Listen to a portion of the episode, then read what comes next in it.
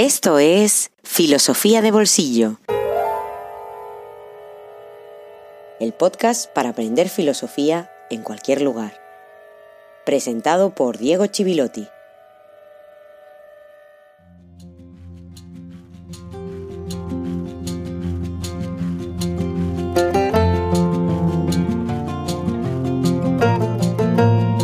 Muy buenos días y feliz jueves filosófico número 17.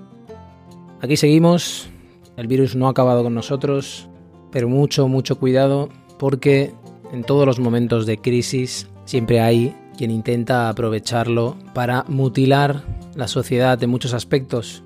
Y el aspecto del pensamiento, el aspecto del pensamiento crítico, es uno de los que siempre, siempre está amenazado. Pero como no me quiero convertir en un telepredicador o en un radio predicador, dejaré las reflexiones para otros espacios, para otros momentos y abordaré Aristóteles siempre intentando que nos siga diciendo cosas y que nos siga hablando, porque es en esas columnas sólidas en las que en momentos como este nos tenemos que apoyar. Decía Víctor Gómez Pin, grandísimo profesor que tuve la suerte de tener en la universidad, en una entrevista reciente en el blog del portal Teaching, que la filosofía es esencialmente crítica y que no puede haber una filosofía conservadora, porque nunca lo ha sido. Que así sea también con Aristóteles.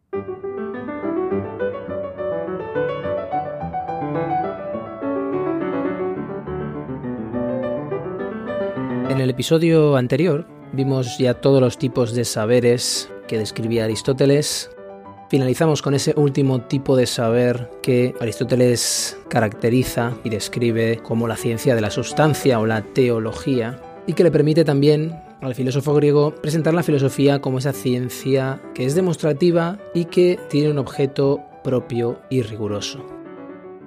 Con esto, al mismo tiempo, Aristóteles lo que hace es culminar con un largo proceso histórico que lleva a la filosofía griega a un momento de madurez precisamente en el instante en el que va a comenzar una decadencia.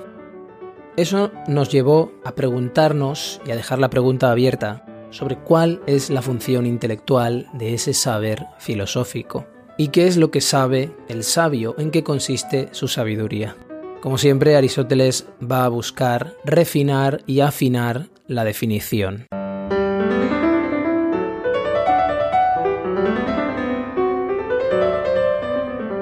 La función de la filosofía.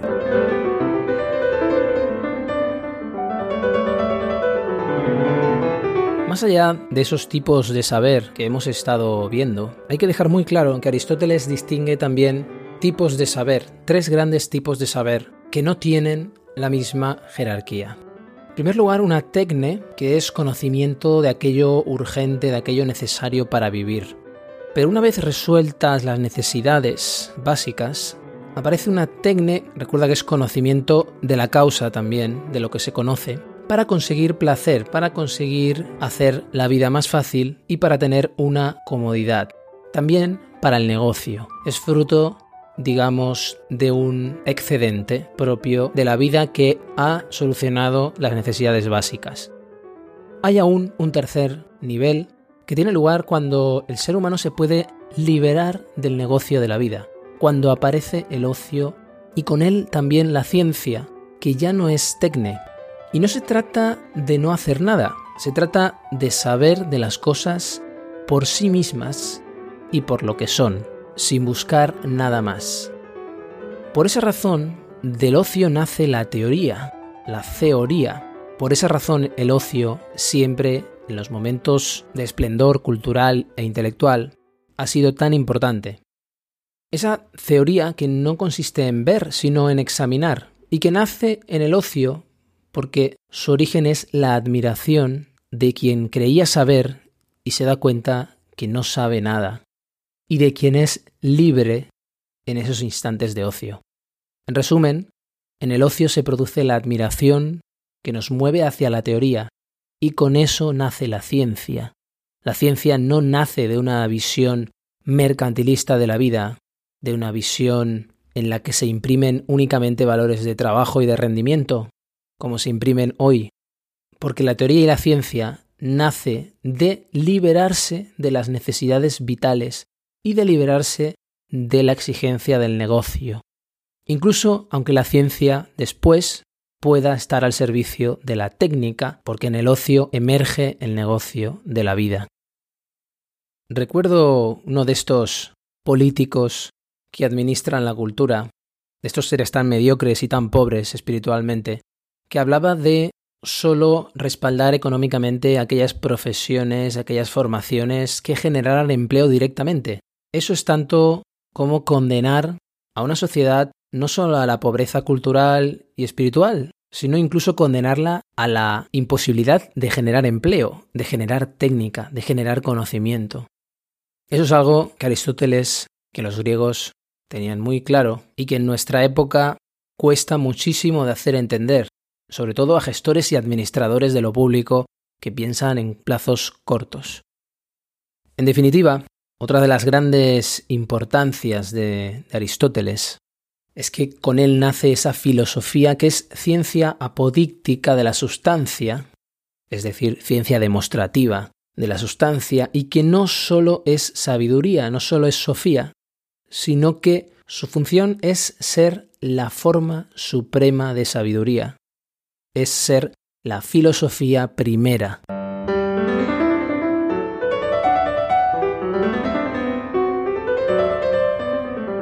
El sabio según Aristóteles.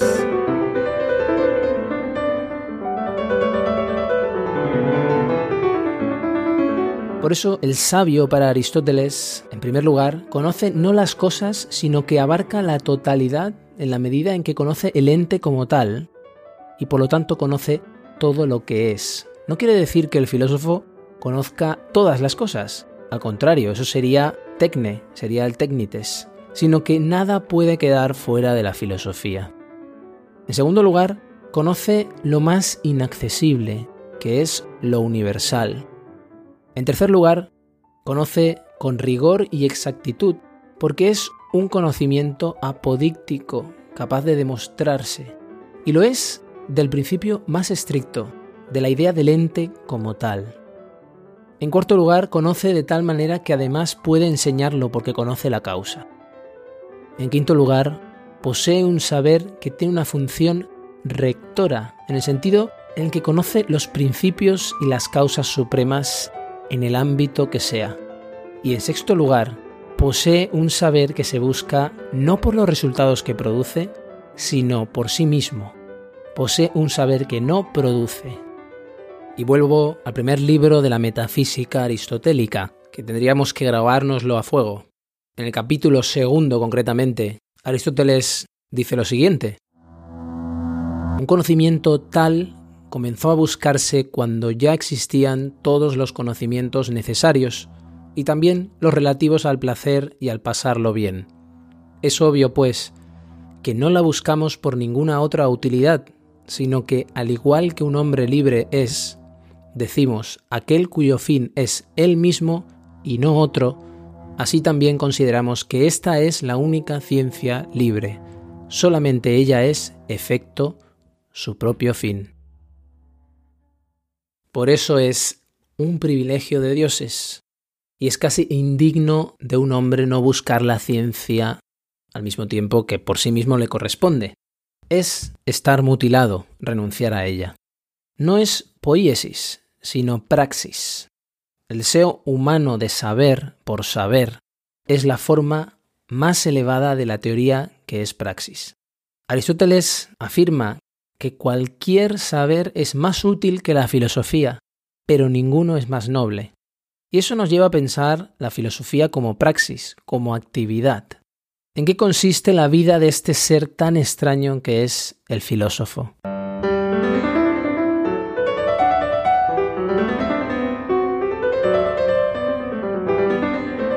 La praxis filosófica y la libertad.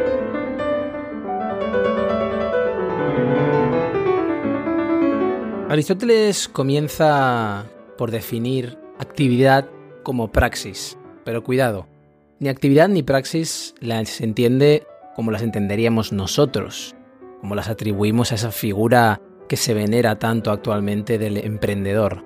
porque él habla de una praxis que no tiene ninguna finalidad externa a sí misma. Es decir, estar en actividad, entendida esta como un proceso constante.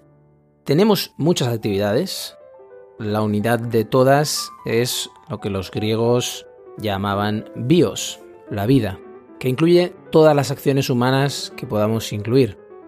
Y la filosofía como no es una simple ocupación más, sino que para Aristóteles es un modo de actividad, la filosofía es un modo de bios, es un modo de vida. Una vida que además debe ser libre, si no, no puede ser como tal. Y la libertad para Aristóteles se aleja también a lo que nosotros entendemos por libertad, porque para él es el que vive para él y no para otro, es decir, aquel que no es un esclavo. ¿Vivimos realmente para nosotros o vivimos para otro? Hacernos esa pregunta es peligroso y es incómodo, porque quizá llegaríamos a la conclusión de que somos esclavos.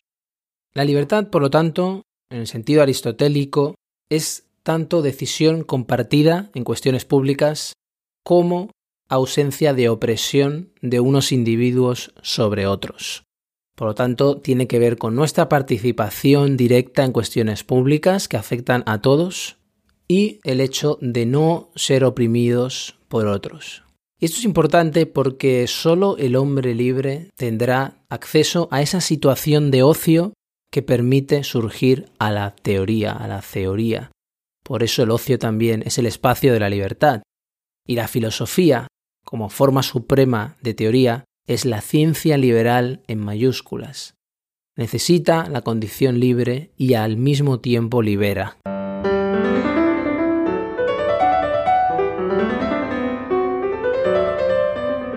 El telos es la felicidad.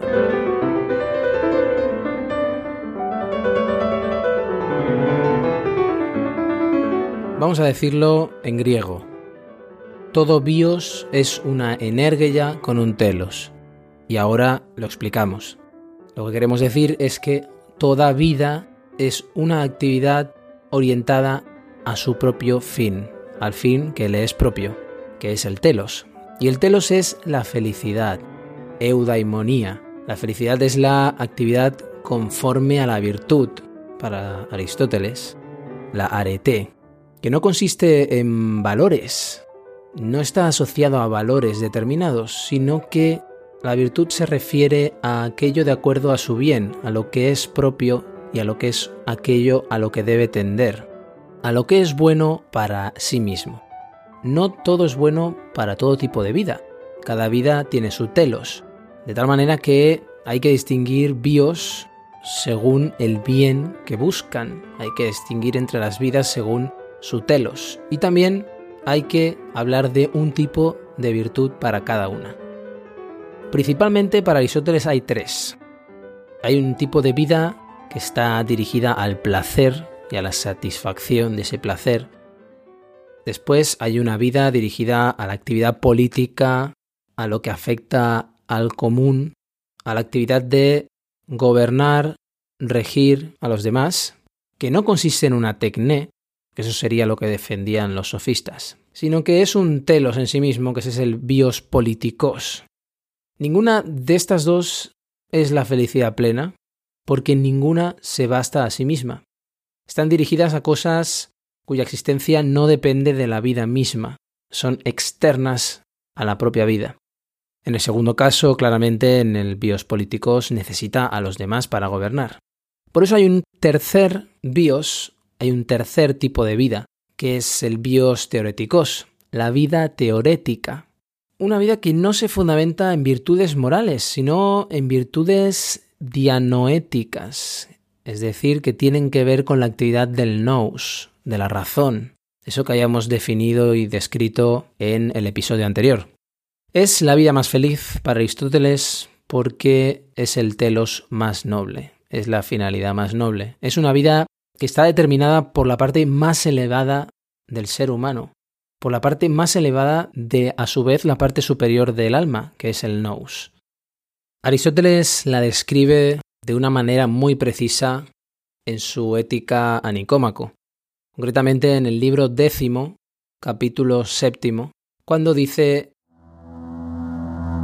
una vida de esta clase sería superior a la medida humana, pues no vivirá de esta manera en tanto que es un hombre, sino en tanto que hay en él un algo divino, y en la misma medida en que aquello es superior a lo compuesto, en esa medida su actividad es superior a la correspondiente al resto de la virtud. Y claro, si el intelecto es cosa divina en comparación con el hombre, la vida conforme a éste será divina comparada con la vida humana. Y no debe contra los que así lo aconsejan tener pensamientos humanos por ser hombre, ni mortales por ser mortal, sino buscar la inmortalidad en lo posible y hacerlo todo para vivir de acuerdo con lo más grande de cuanto hay en él mismo. Porque aunque su masa es pequeña, supera con mucho a todas las cosas en poder y valor. Este es un fragmento que ya había leído en alguna ocasión como una cita, pero vuelvo a leer en este contexto porque es importante que tengas presente esta descripción tan precisa de esta vida teorética como algo que supera a la vida humana, es decir, el ser humano como algo que debe ser superado, casi en el sentido nietzscheano de ese Übermensch, traducido como superhombre, que a veces sería más preciso traducir como transhombre o ese hombre que está trascendiendo a la propia humanidad.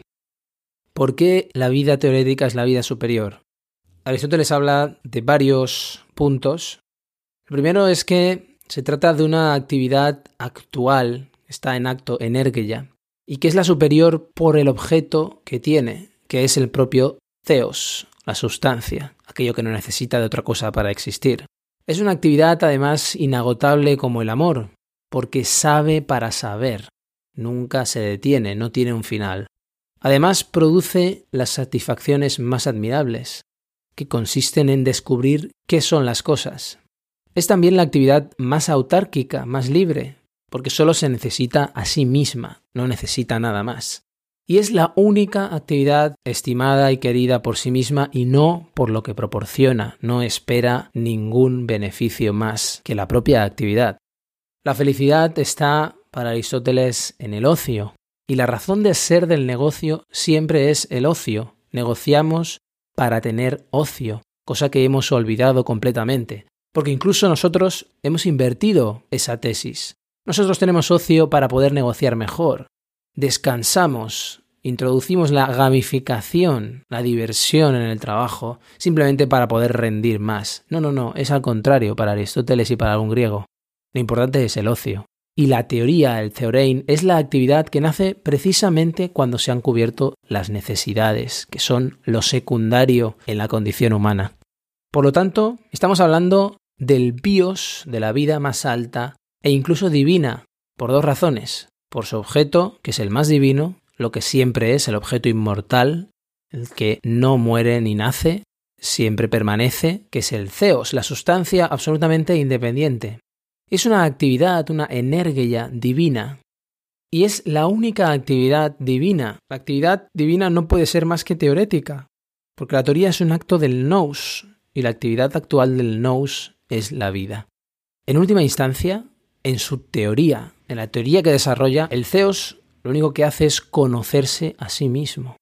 Hace nous del nous, es decir, la sustancia se está conociendo a sí misma a través de nosotros. En la actividad del nous, de la razón, encontramos el rastro divino, el rastro de las huellas de los dioses que hay en el hombre, que han dejado en el ser humano, y que lleva al hombre aquello que siempre es, que por lo tanto lo acerca a la inmortalidad. Esa es la inmortalidad que Aristóteles quería inculcar en sus discípulos y que también inculcó en Alejandro, que después sería Alejandro Magno. Por eso, en la ética Nicómaco, encontramos un fragmento que no puede chocar más frontalmente con nuestra época, con nuestro espíritu mezquino y mediocre. Aristóteles dice lo siguiente. Parecería pues que esta es la única actividad que es querida por ella misma, pues de ella no resulta nada fuera del propio contemplar, mientras que de las actividades prácticas pretendemos ganar más o menos al margen de la acción. También parece que la felicidad reside en el ocio, en efecto, Nos privamos del ocio para tenerlo, igual que hacemos la guerra para tener paz. Ahora bien, de las virtudes prácticas, la actividad se da en la política o en la guerra. Las acciones en estos ámbitos parecen ajenas al ocio, las de la guerra por completo. Y es posible que también sea ajena al ocio la actividad del político, pues trata de procurarse, al margen de la propia actividad política, posiciones de poder y honores, o al menos la felicidad para sí mismo y para sus conciudadanos. Esto último, evidentemente, en el mejor de los casos, que es un caso muy extraño de encontrar en la política actual en cualquier país en el que te encuentres. Hacer de la filosofía una sabiduría y una actividad feliz es la parte más problemática de la filosofía aristotélica, porque nos podemos preguntar y le podemos preguntar a Aristóteles, esta vida, esta vida que tenemos, esta vida que tenemos prestada, ¿la tenemos en la medida en que somos filósofos? ¿O el filósofo ya la tiene porque como ser humano la tiene en potencia, potencialmente? La respuesta de Aristóteles se va a acercar más a la primera opción, en la medida en que todo ser humano ya es filósofo. La segunda opción está más volcada en la vida práctica y será más la respuesta del estoicismo y de todos esos autores estoicos.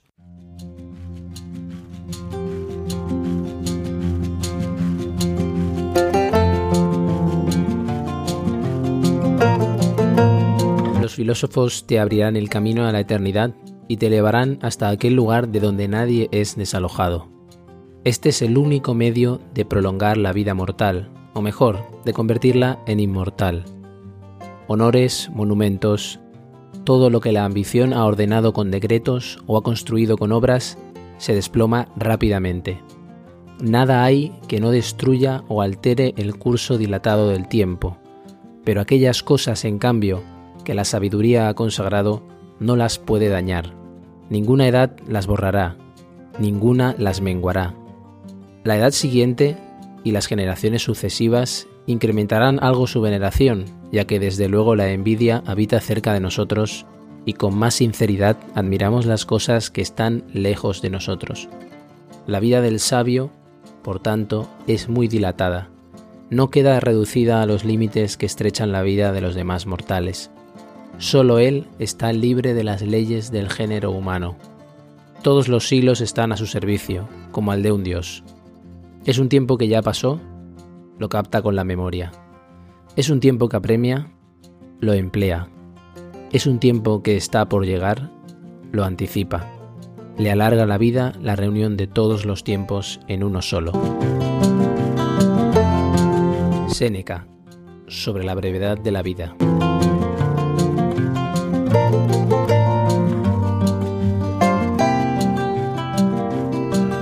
Y así, con estas palabras de Séneca, finaliza este episodio número 17, un episodio breve y al mismo tiempo largo. Cada jueves filosófico tienes a tu disposición las redes sociales buscándome a mi nombre, el Facebook del podcast Filosofía de Bolsillo o también nuestro email. Escribe a correo arroba Muchas gracias por seguir acompañándonos en estos momentos también difíciles y espero que lo sigas haciendo el próximo jueves filosófico. Te espero aquí en Filosofía de Bolsillo. Hasta pronto.